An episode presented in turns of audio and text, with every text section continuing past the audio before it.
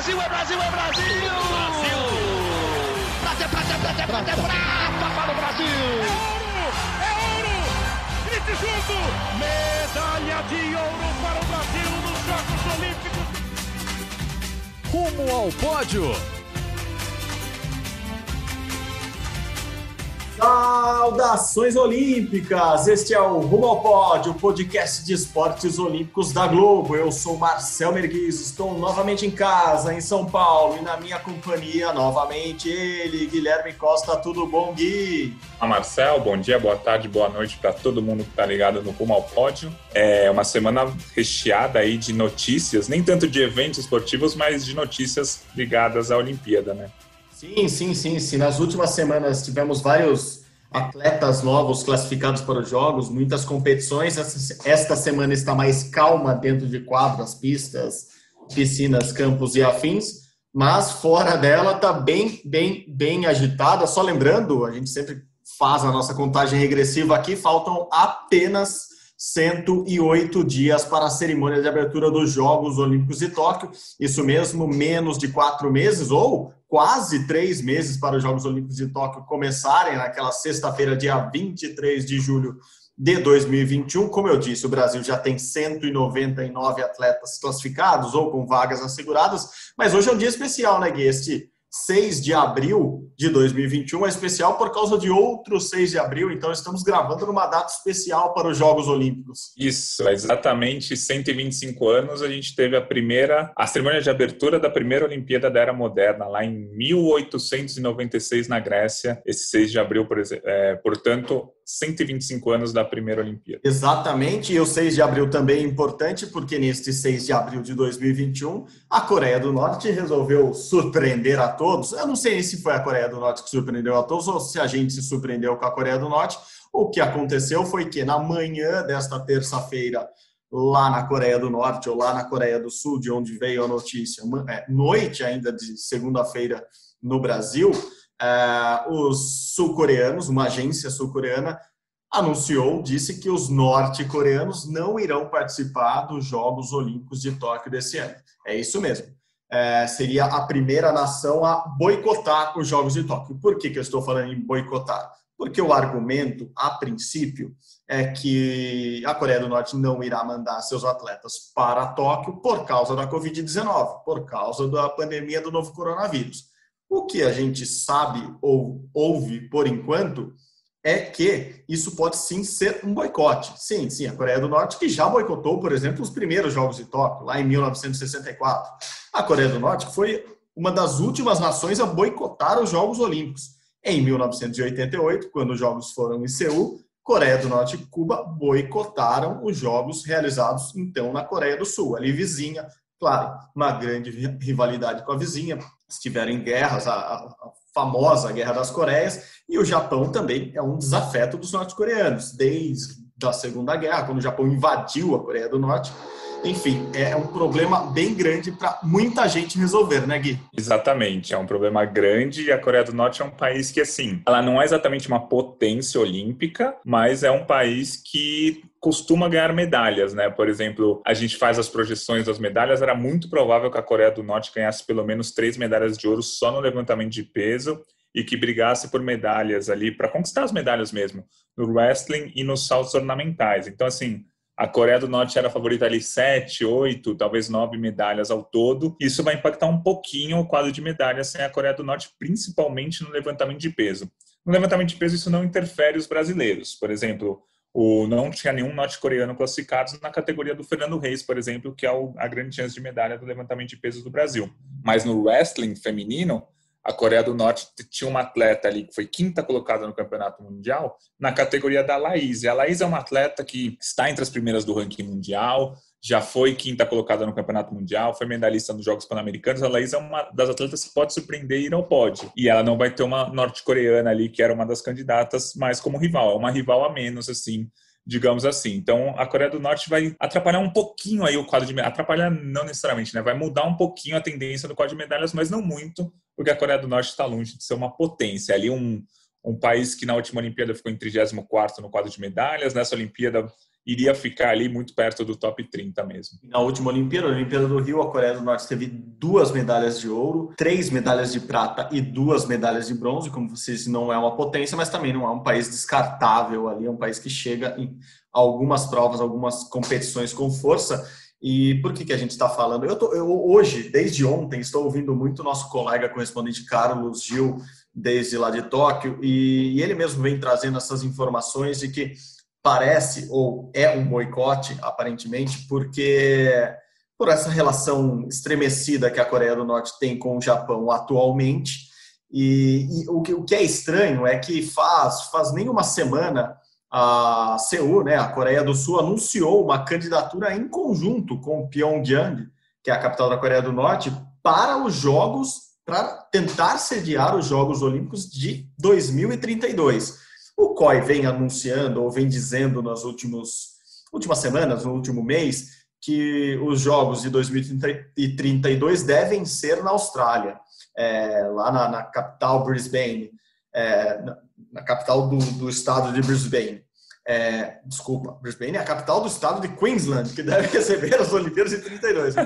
Estou parecendo é, americano, europeu, falando que a capital do Brasil é São Paulo, Rio, Buenos Aires. Mas enfim, essa. Queensland é a capital do estado que deve receber é, os Jogos Olímpicos de 32 é Brisbane, e o COI vem dizendo que dessa vez não vai haver uma grande concorrência, que não vai haver leilão olímpico. Então, até Doha, que é uma das cidades que tinha manifestado, Doha no Catar, tinha manifestado a ideia, a proposta de sediar os Jogos Olímpicos de 32, já estava ficando em segundo plano, mas veio a Coreia do Sul e anunciou uma candidatura em conjunto com, com a Coreia do Norte. O que é muito estranho é, o, o, que parece estranho é que uma semana depois é, a Coreia do Norte resolve não ir para a Olimpíada. Então já desaba toda a pretensão de, de, de, realizar ou de organizar em conjunto uma Olimpíada daqui a, a 10 anos. Isso me causou muita estranheza. As notícias que chegam aqui, e é bom lembrar, a Coreia do Norte uma ditadura muito fechada, as notícias não chegam para nós do jeito que a gente gostaria, não dá para pegar o telefone e ligar para um correspondente na, na Coreia do Norte para apurar a situação. As notícias que chegam é que houve uma reunião mesmo, dia 25 de março, com o líder supremo, ou você pode chamar de ditador, o Kim Jong-un, é, em que ele cobrou mais medalhas, cobrou que o esporte seja mais valorizado no país, e, e, dessa reunião teria saído a, notícia de que a Coreia do Norte não iria para o Japão. Repito, a situação da Coreia do Norte atualmente com o Japão, com o Ocidente, com os Estados Unidos principalmente, não é das melhores. Então, é, tem toda a cara, sabe? Tem cheiro de boicote, tem cara de boicote, tem, tem, assim, aparentemente é um boicote, pode ser o primeiro boicote depois de muitos anos, ou seja, desde 1988 e a gente vai ter que acompanhar essa situação, ver o que, que, que deve acontecer nos próximos dias com notícias mais oficiais, vamos dizer assim. É, até porque a mensagem que veio do COI, do Comitê Olímpico Internacional, nesta terça-feira, é que ainda não foi feito nenhum comunicado oficial de que a Coreia do Norte não vai participar dos Jogos. Enfim, notícia quente que a gente traz aqui para o podcast, mas para ficar de olho, né, Gui? Como você disse, tem, tem uma, um, uma uma, diretamente influencia em alguma coisa na Olimpíada, porque não é um país totalmente descartável, mas é, eu aguardaria mais um pouco para saber a, a, real situação ou pelo menos uma confirmação oficial desse, desse boicote da Coreia do Norte, o que aparentemente também não vai influenciar outros países, porque é, se a desculpa deles é a situação da Covid, muitos outros países também poderiam entrar nesse, nesse trem do, do, do boicote aos Jogos de Tóquio e não ir. Eu acho que a gente vai ter notícias ainda para frente, mas aparentemente, repito, é, não é uma ausência por causa de questões sanitárias, mas sim por questões políticas. Mais alguma coisa, Gui? Não, acho que só para fechar, acho que vale destacar que nenhum país foi na da Coreia, né? A Coreia do Norte anunciou via agências, né, via ministério, que não vai para a Olimpíada e nenhum país falou, ah, também não vou, ah, também estou pensando em não ir, ah, vamos pensar, não. Todas as outras nações mantiveram tudo que estavam fazendo como se a Coreia realmente não tivesse desistido. Então, pelo menos não veio aquele efeito cascata de vários países terem a mesma ideia. Não, ficou só na Coreia do Norte pelo menos por enquanto, agora, faltando 108 dias para a Olimpíada. É isso, perfeito, Gui. E para reforçar que, que a questão sanitária também é importante ser discutida nesse momento, a, as outras notícias que chegam da, lá do Japão são de cancelamentos de alguns eventos, de algumas competições importantes. E, ó, desculpa, o vizinho, o vizinho do norte aqui também na minha casa está em obra. Não é a Coreia do Norte, mas a outra notícia que eu queria comentar é isso, né, Gui? A FINA, a Federação Internacional de Natação, cancelou alguns eventos nessa semana, certo?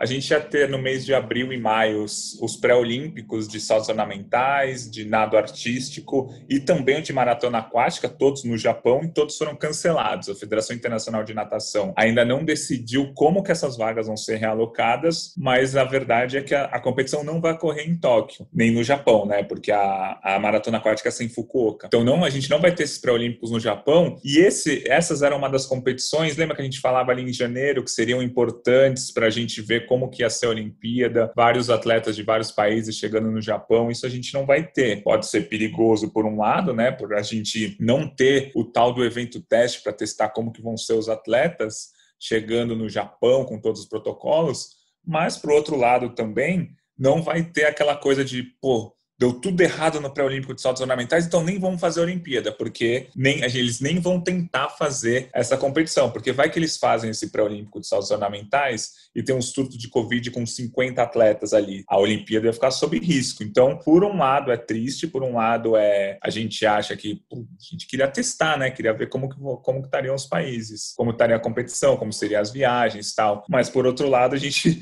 não vai ter o a coisa ruim, a gente não vai ter o nossa, teve surto numa competição. Então, eu imagino que isso não vai fazer com que a Olimpíada seja descartada ou cancelada, ou que coloque em risco, não. Mesmo sem esses eventos testes, ao que tudo indica, a gente vai ter a Olimpíada sim no dia 23 de julho. Não, Gui, é, é isso. Eu acho. Eu até brinquei com você no, durante, durante a semana, quando saiu a notícia da FINA, falando que a FINA não era, digamos, muito fina no trato dela com as com as organizações, né? Assim, ela já não, já não foi muito educada, muito polida na época da Rio 2016, quando, quando o Brasil começou a apresentar alguns problemas da piscina, da piscina de aquecimento, enfim.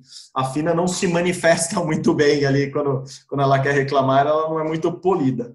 É, brincadeiras à parte, dessa vez a reclamação parece que vem de um gasto adicional que eles iam ter para realizar todos esses eventos, sejam de salto, sejam o, o de nado artístico, porque, por exemplo, a, a, o Japão organizou essa semana a seletiva nacional de natação lá, assim, lá em Tóquio. Então, é, estão ocorrendo eventos em Tóquio, inclusive de natação, que é um dos esportes que a FINA, que está sob o guarda-chuva da FINA. É, aliás, vamos falar daqui a pouquinho, vamos encerrar esse podcast falando um pouco dessa, dessa seletiva de natação japonesa. Então, o, o evento está ocorrendo. Assim, há condições de realizar eventos no Japão. O problema é que, para realizar, por exemplo, o de saltos ou o pré-olímpico de nado, que já tinha sido adiado de abril para o início de maio, é, haveriam gastos maiores, haveria um gasto a mais que a FINA teria que arcar. Por exemplo, alguns atletas que teriam, os atletas que teriam que ficar em quarentena alguns dias antes da competição, a FINA teria que pagar essas despesas. E ela não quer pagar, ela não quer ter mais despesa com o evento. É, outro ponto, é, além de, dessa, dessa quarentena que atletas teriam que cumprir, viriam, viriam outros gastos que a FINA não quer assumir no momento. Acho que gastos tanto financeiros ou preocupações, como você disse, claro, de, de equipes serem contaminadas. Então, para não assumir isso, a FINA está meio que abrindo mão de realizar no Japão. Mas não quer dizer que não vai ter, porque é, essa é a pergunta que vem na sequência. E agora? Como classifica as últimas seleções de nada artístico? Como classificam é, os últimos atletas do salto? Dá para fazer em Doha. Se falar para Doha, Doha, vamos realizar? Os caras realizam semana que vem. Se falar para o Qatar, vamos realizar a Olimpíada semana que vem no Qatar, é capaz de aceitar e falar, pô, vem aí, chega aí. A gente gasta, torra petrodólar aqui vamos embora. É, o problema é que ir para o Japão nesse momento, e, esse, aliás, lembrei de outro problema. É, muitos países, atletas, dirigentes relataram problemas para conseguir visto para entrar no Japão. O Japão acabou de reabrir, né? O Japão estava numa fase que estava tudo fechado. Então, além de tudo, tem esse problema burocrático, diplomático de entrar no Japão hoje, o que obviamente não vai ocorrer nas, nas Olimpíadas, o que obviamente não vai ocorrer daqui a três meses, a não ser que o caos tenha tomado conta do mundo.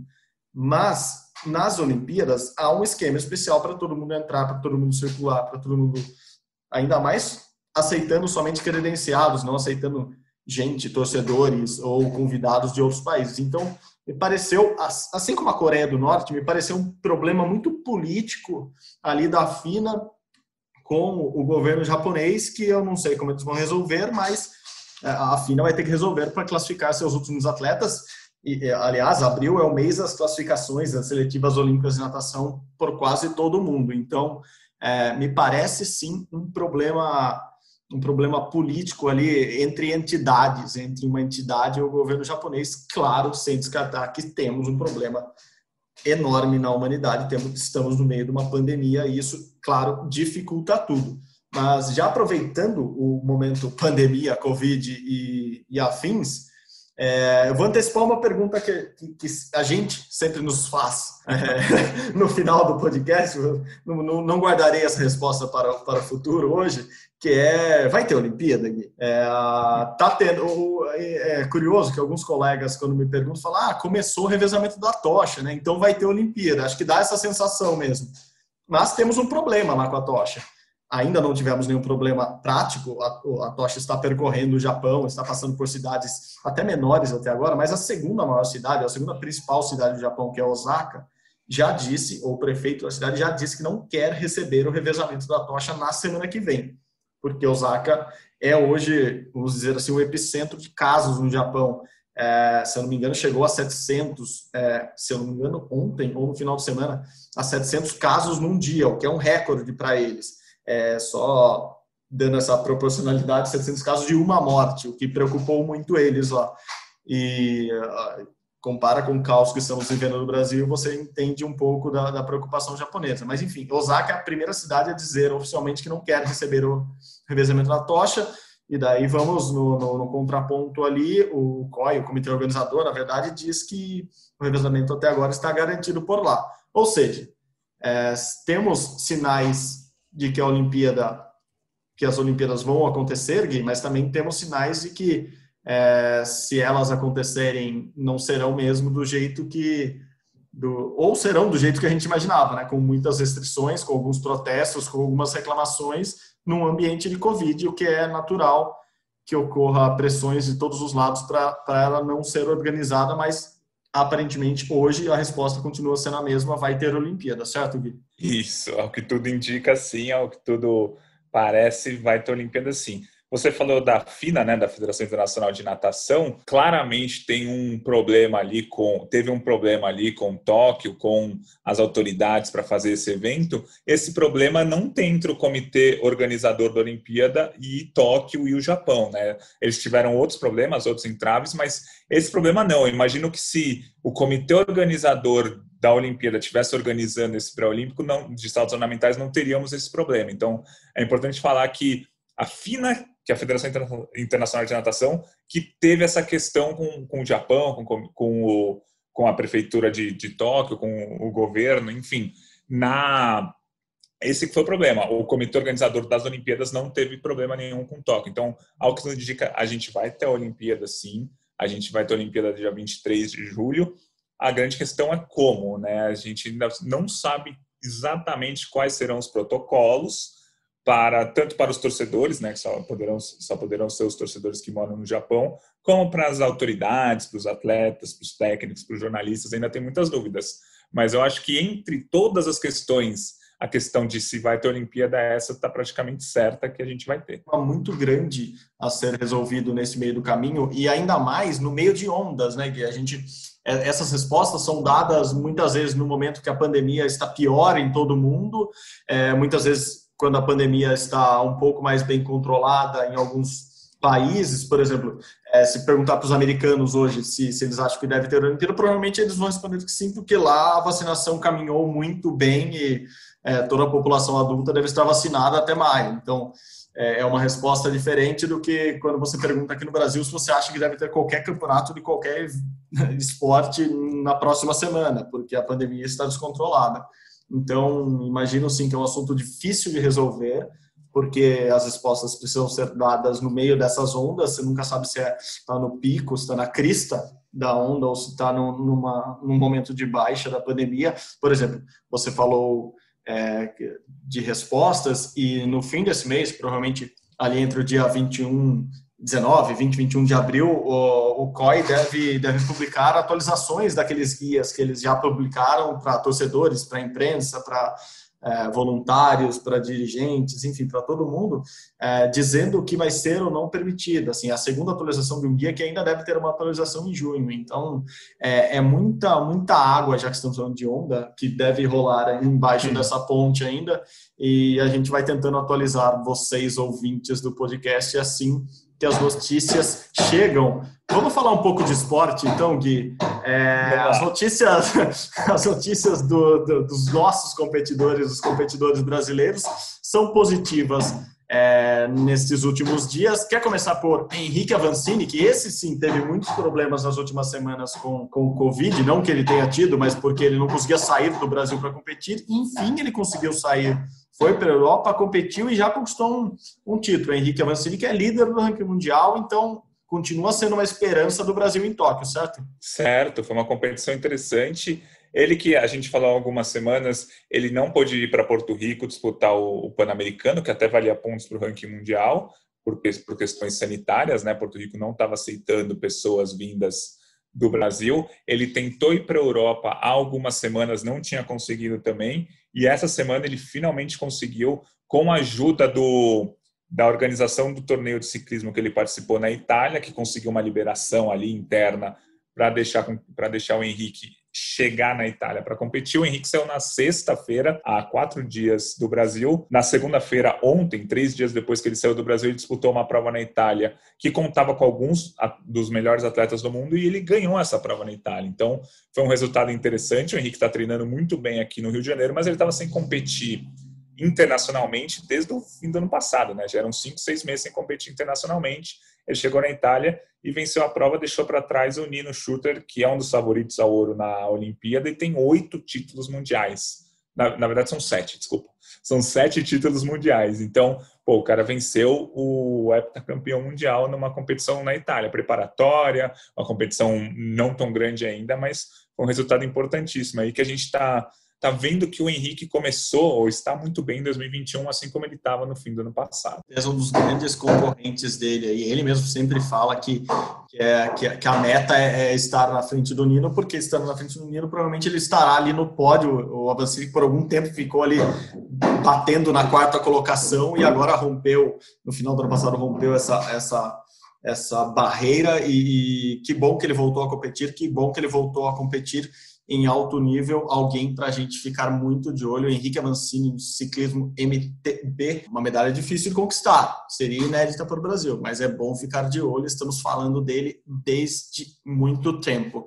É... e se o caso do Henrique Avancini foi um caso isolado de alguém que não estava conseguindo ir para algumas provas, o caso do judô na semana passada foi mais grave, né, Gui? Porque me parece que foi um erro brasileiro de protocolo ali, eu não sei se brasileiro ou internacional também, mas enfim, afetou muito a delegação brasileira que estava indo para o Grande Slam de Judô na Turquia, que o Brasil saiu sem medalha, saiu com uma, mas também foi com tão pouca gente que podia competir lá que não, não dava para esperar muita coisa. Enfim, conta um pouquinho o que foi esse drama do, do judô brasileiro no último Grande Slam, no Grande Slam da última semana na Turquia, Gui? Então, a seleção brasileira, a grande parte da seleção estava na Geórgia competindo uma semana antes desse Grande Slam da Turquia, e ali um dos atletas, que foi o, o Eduardo Barbosa, da categoria até 73 quilos, ele pegou Covid. E ali os protocolos da competição na Geórgia falavam é, quem pegou Covid não disputa a competição, mas o resto da delegação poderia disputar. Então, na Geórgia, o Brasil competiu com todo mundo, menos o Eduardo, e conquistou várias medalhas, tal. A gente comentou na semana passada. Aí toda essa seleção saiu da Geórgia e foi para a Turquia. O protocolo mudou. Aí um, o companheiro de quarto do Eduardo Barbosa, que é o Eduardo Iudi, contraiu Covid, muito provavelmente por causa do contato com o Eduardo Barbosa no mesmo quarto. E aí ele chegou na Turquia, passou pela alfândega, foi para o hotel e testou positivo no hotel. E ali o protocolo do país era todo mundo que teve contato com alguém que testou positivo não pode é, não pode mais ter contato, né? Não poderia competir, não poderia sair do hotel, não poderia fazer nada. Então a seleção inteira do Brasil, é, que no total eram 15 atletas, ficou confinada no hotel e não pôde competir por causa de um caso que foi o do Eduardo é, Yudi. O Eduardo Barbosa já nem estava mais com a seleção porque ele testou positivo lá na, na Geórgia. Então aí 15 atletas não competiram por causa de um caso positivo apenas. E aí o Brasil participou com quatro atletas. Esses quatro atletas foram os que vieram do Brasil direto para a Geórgia, eles não direto para a Turquia, eles não passaram pela Geórgia, então eles não estavam confinados com a seleção e com, essa, com esse atleta que, tá, que testou positivo. Então esses quatro puderam competir, mas nenhum desses quatro conquistou medalha. Então isso atrapalhou muito a seleção brasileira por vários motivos. O primeiro é você não competir, e aí você não conquista pontos para o ranking mundial. Alguns estão brigando pela classificação, outros estão brigando para ficar entre os oito do ranking mundial e aí ser cabeça de chave na Olimpíada. E o segundo motivo é, eles estão confinados até agora no hotel, eles não puderam sair do hotel, faz seis dias que eles estão lá. E a tendência é que eles saiam só na sexta-feira, ou seja, vão perder dez dias de treino. Claro que eles estão se movimentando no quarto, fazendo uma série de treinamentos ou é, tudo via vídeo, mas não é a mesma coisa, né? Eles vão ficar dez dias parados e muitos vão disputar o Campeonato Pan-Americano, que é daqui a duas semanas. Então, vai prejudicar essa competição que eles não pontuaram, vai prejudicar o Campeonato Pan-Americano daqui a duas semanas. Isso tudo vai atrapalhar a classificação para as Olimpíadas, porque todas essas competições valem pontos para o ranking mundial. Então, foi é, realmente muito, muito, muito ruim o que aconteceu para o Brasil na, no, nesse Grande Slam de Judô. A grande questão é qual vai ser o protocolo da Olimpíada. Se isso acontecer na Olimpíada, se um atleta da seleção pegar a Covid, todos serão impedidos de competir? Eu imagino que não, mas o protocolo ainda não está definido. Esse era o protocolo dessa competição na Turquia do judô. E é um bom ponto levantado isso, Gui, porque algumas semanas eu, eu estava conversando com, com chamar de um membro influente do COB, e a preocupação do COB era justamente essa. Assim, qual, como que vai ser na Olimpíada? Se a gente tiver assim, ok, está todo mundo vacinado, mas a vacina não impede a transmissão. Ela impede doença, ela impede o agravamento da, da, da doença em si. Se algum atleta, por acaso, contrair a doença já lá na Olimpíada, estiver no prédio do Brasil, o que, que vai acontecer com a delegação? O que, que, vai acontecer com outros atletas? Isso não está explicado, isso não foi passado pelo COI para os comitês olímpicos nacionais. O COB não sabia disso, pelo menos na última vez que eu tratei do assunto com eles, nas últimas semanas, qual ia ser realmente esse protocolo de afastamento. Óbvio, assim como num doping, é, o atleta que estiver com Covid não vai competir. É, eles não sabem ainda quantos dias antes, é, qual, qual seria a quarentena para esse atleta, quantos dias depois de testar negativo, se ele faria teste todo dia até negativar e poderia competir.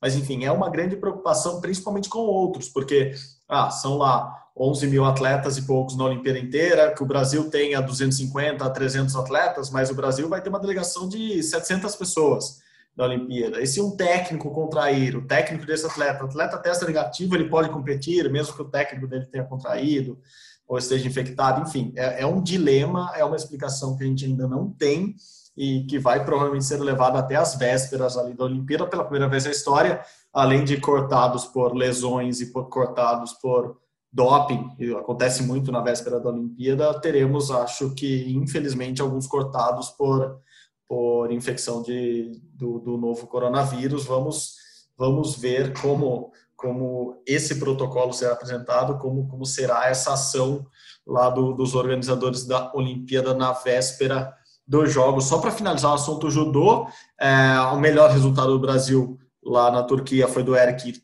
Takabataka, categoria até 60 quilos, mas ele ficou em sétimo. É, e duas esperanças de bons resultados do Brasil no, no, até na Olimpíada, o Daniel Carguenin, que já, já foi campeão mundial júnior, e ele, ele foi mal, caiu nas oitavas, é, e o Davi Moura, que ainda briga pela vaga nos pesados contra o Baby, com o Baby, né, não contra, mas é o Rafael Silva, é, ele foi muito mal, caiu logo na estreia, e isso praticamente garante Rafael Silva na Olimpíada, ainda há alguns eventos para ocorrer, mas o Davi Moura, que já esteve muito bem nos últimos anos, é, dessa vez não, não está tão bem, então Rafael Silva deve ser o nome do Brasil nos pesados nas Olimpíadas. Falando em convocação, falando em Olimpíada, as boas notícias, né? Se, se, tem tanta coisa acontecendo que parece que leva a crer que a Olimpíada pode, por algum motivo, não acontecer, é, as coisas estão andando. Uma delas é que os países já começam a convocar suas seleções em alguns esportes. No Brasil, o vôlei convocou, não para os Jogos Olímpicos, mas para a Liga das Nações, que é o evento que vai preparar todas as seleções do mundo para a Olimpíada, porque a gente ficou um ano sem eventos de vôlei pelo mundo. Então, José Roberto Guimarães e Renan Dalzotto fizeram as primeiras convocações, é, os primeiros nomes é, que eles devem, planejam levar para a Liga das Nações. Os outros nomes só saíram agora ao final da Superliga. Ontem, segunda-feira, é, ocorreu a final da Superliga Feminina de Vôlei. O Minas Tênis Clube foi campeão novamente. O Minas, que tem jogadoras que certamente estarão nessa seleção, como a central Thaísa, eleita melhor jogadora do, da Superliga desse ano, a melhor central, a craque da galera, enfim, levou, fez a rapa ali, um monte de prêmio. Além dela, a Macris, a levantadora, deve ser a levantadora titular da seleção brasileira também. A Macris foi eleita a melhor levantadora da competição. Essas duas, por exemplo, devem ser convocadas, segundo o Zé Roberto disse ontem. É, talvez na quarta, talvez na quinta-feira ele feche a lista da, da Liga das Nações, mas já saíram as convocações e tem alguns nomes até surpreendentes, como Rosa Maria, que está de volta para a seleção, convocada como ponteira barra oposta, ela que joga na Itália, e a Aninha, Ana Cristina do Flamengo, 16 anos, fez 17 agora, é, foi convocada também, vai, vai para o grupo de José Roberto Guimarães, que disputa a Liga das Nações. Ele já falou que esse é o evento que vai definir é, o time e a seleção brasileira para a Olimpíada de Tóquio. Gostou das convocações? Eu sei que ainda tem, na masculina, por exemplo, tem muito mais gente para ser chamada, porque a masculina começa as semifinais agora.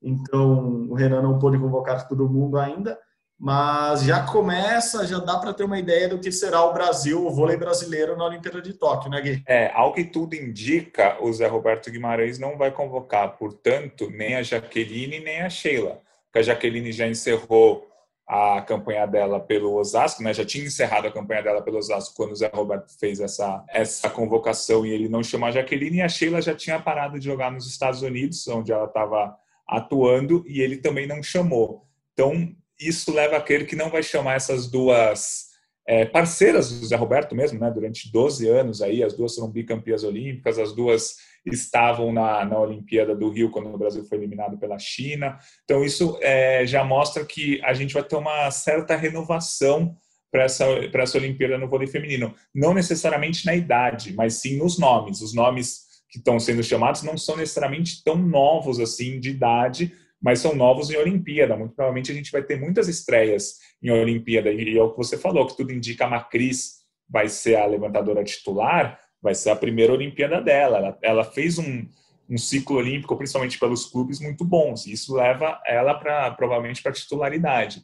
Mas essa é a primeira Olimpíada dela. Por mais que ela seja experiente, é difícil você chegar como comandante, assim, porque o levantador acho que é o grande maestro do, do time, mas eu acho achei interessante essas convocações do Zé Roberto e você já tinha, a gente já tinha falado há algum tempo, você citou muito bem há dois meses já que ele ia chamar a Ana Cristina, né? Tem 17 anos e jogou pelo Sesc Flamengo. É, estava nos planos do Zé Roberto já chamá-la, Zé Roberto que queria treiná-la já há algum tempo, ele já, já tinha essa vontade, ele acha ela um talento nato e, e ela é uma jogadora diferente que ele, que, ele, que ele quer ter no grupo, porque ele acha que mesmo numa Olimpíada, mesmo numa Olimpíada estreia dela com tão pouca idade, ah, no momento em que ele tem que fazer alguma coisa, mexer no time de algum jeito, ela pode ser uma jogadora que pode entrar no saque e resolver com, com bons saques, pode entrar no ataque e virar algumas bolas importantes no momento decisivo, até porque ela é desconhecida, uma jogadora internacionalmente desconhecida, apesar de ter feito carreira na, nas categorias de base da seleção brasileira.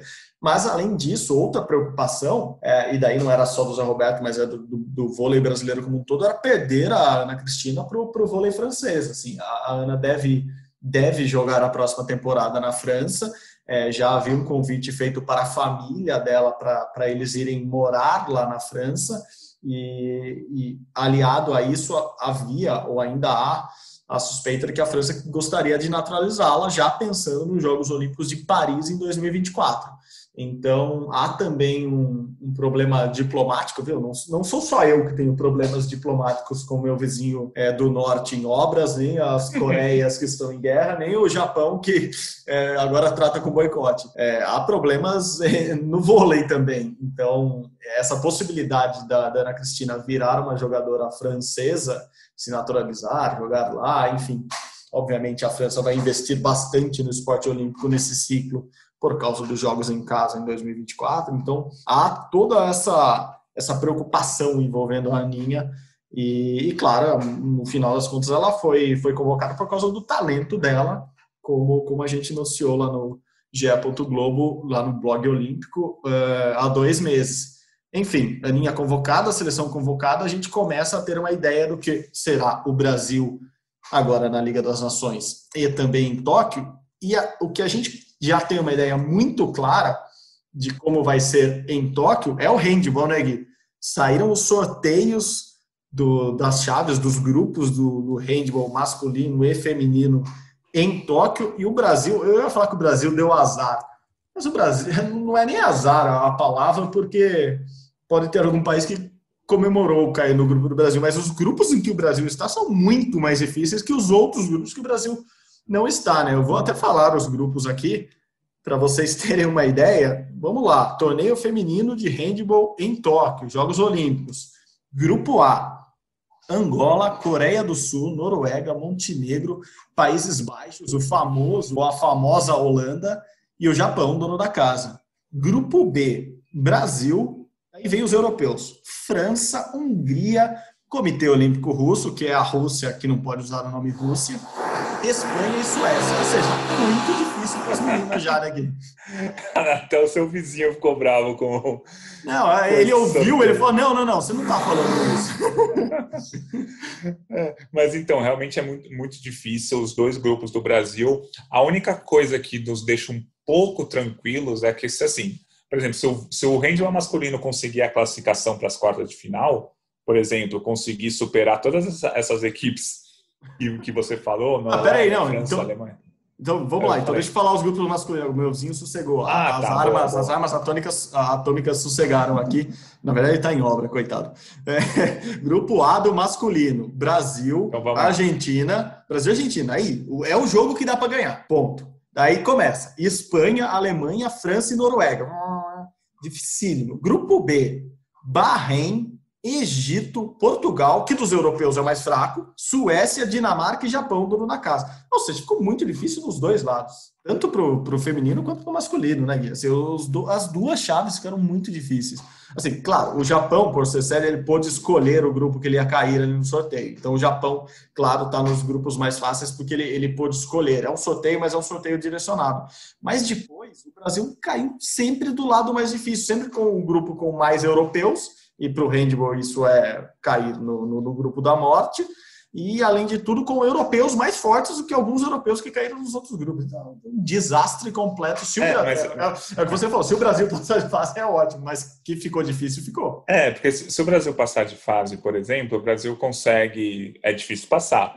Mas imagina, o Brasil nas quartas de final no masculino pode enfrentar, dependendo do, do, confronto, pode enfrentar um Egito nas quartas de final, um Bahrein, um Japão, um Portugal, que é uma, uma quarta de final muito mais acessível se você pegar os times que estão no grupo do Brasil, França, Alemanha, Noruega, enfim, Espanha, então, assim, é, vendo pelo copo um pouquinho mais cheio, dá para pensar que a classificação para o jogo das quartas de final pode ser mais fácil por conta desse grupo difícil. É, uma outra questão no handball feminino, eu entrevistei a, ba, a Babi, a goleira de handball da seleção recentemente, ela falou uma coisa interessante é o grupo mais difícil, não tem dúvida nenhuma, o handball feminino, mas o Brasil vai jogar contra cinco seleções europeias, Espanha, Rússia, Hungria, Suécia e França, que são cinco seleções mais ou menos no mesmo estilo. Então não vai ter aquelas, aquelas mudanças de estilo, por exemplo, é, o Brasil imagina pegar Angola, uma seleção africana, depois pegar uma seleção japonesa, aí pegar Montenegro, pegar Coreia do Sul, ia ficar oscilando muitos estilos de jogo e você não conseguiria encaixar o seu estilo. Você teria que ficar mudando o seu time, mudando as suas características toda a rodada você jogando contra cinco europeias, você joga na mesma característica todos os jogos. É uma, é uma outra forma de ver o copo um pouco mais cheio. Mas sim, eu queria estar em outro grupo, com certeza. Eu queria estar com Japão, Coreia e Angola no grupo, que seria muito mais fácil. Mas tem algumas questões que podem ser positivas e podem levar o Brasil a fazer uma campanha histórica, tanto no masculino como no feminino. É isso, eu acho que no dia que saiu o sorteio, o Raniel, que é um dos principais jogadores da masculina, tweetou sobre isso. Ah, nunca foi fácil para nós, é um time de guerreiros. E é, realmente foi difícil o Brasil se classificar e chegar na Olimpíada, então ninguém espera facilidade quando chega na Olimpíada. E talvez esse é, seja isso que eles tenham que se apegar, né? É, se apegar no vamos fazer história, vamos sair desse grupo então super difícil e passar, passar de fase bem e daí a gente avança.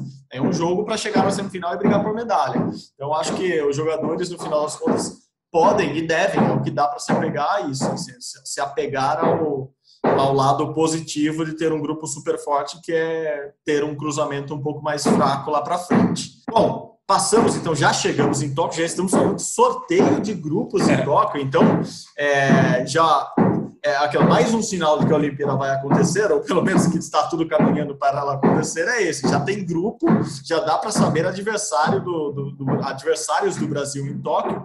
E para encerrar, eu acho que a gente não podia encerrar esta edição do jogo, do, jogos do, do podcast de uma maneira mais bonita ou mais surpreendente ou mais com espírito olímpico do que a classificação de Rikako Iki, sim, aquela nadadora japonesa que há dois anos, há menos de dois anos, foi diagnosticada com câncer, com leucemia, parou de nadar, voltou a nadar cerca de um ano atrás e neste final de semana ela conseguiu a classificação para os Jogos Olímpicos de Tóquio.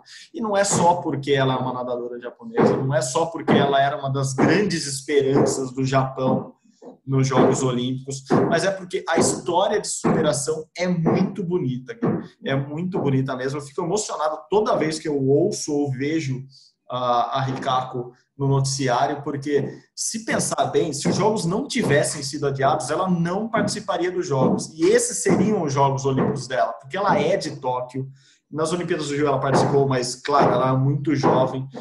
Nos Jogos Asiáticos, dois anos depois, ela foi muito bem e já pintava como estrela. Daí, quando ela começou a ascensão meteórica da carreira dela, veio a leucemia, veio o diagnóstico. Ela não sabia se poderia voltar a nadar, mesmo assim, voltou aos poucos e nem falava em classificação para esses Jogos.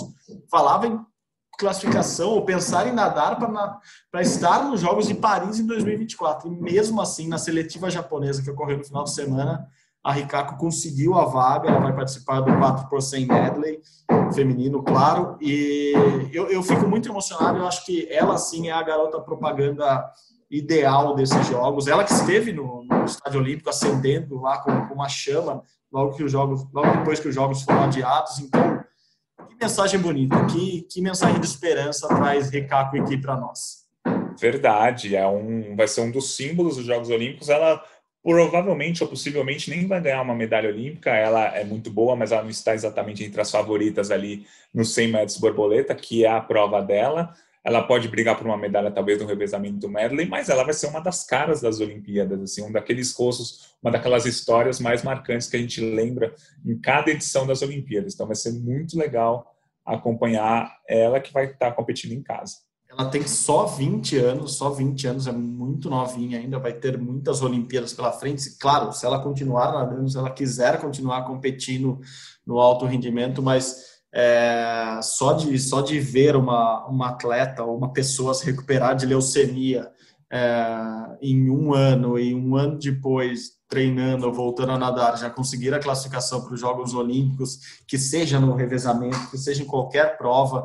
É, lembrando que o Japão é, é, é, um país forte na natação, não é uma classificação qualquer, ela não está classificando só porque ela é japonesa, ela conseguiu a classificação na piscina, enfim.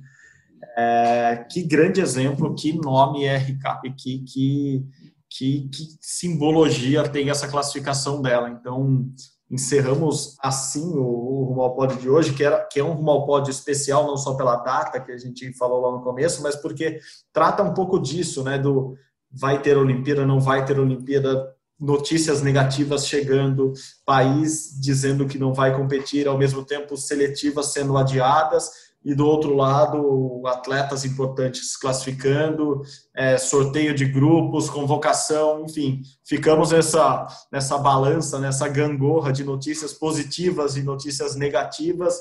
É, mas hoje eu queria encerrar com essa mensagem positiva, com essa notícia positiva que traz uma mensagem poderosa dentro dela. Gui, brigadão de novo, mais um Rumo ao Pódio especial para conta. Até semana que vem. Semana que vem já quase cravando a data de 100 dias, vamos, vamos falar literalmente numa contagem regressiva que chega uma data importante. Obrigado de novo, Gui. Valeu, Marcel. Sempre um prazer fazer o podcast ao seu lado. Um abraço para todo mundo. Valeu, valeu. Obrigado, Guilherme Costa. Obrigado a todos vocês que acompanham este podcast, o Rumo ao Pódio, que tem produção minha e do Guilherme, edição de Leonardo Bianchi e Bruno Palamin. A coordenação é de Rafael Barros e a gerência de André Amaral. Você encontra o nosso podcast lá na página do GE. Vai direto lá, GE globo barra rumo ao pódio ou no Globoplay ou nos agregadores de notícias e podcasts preferidos de vocês. Muito obrigado pela companhia novamente. Cuidem-se, cuidem de todos que estiverem perto de vocês. Até semana que vem. Saudações olímpicas. Tchau, tchau.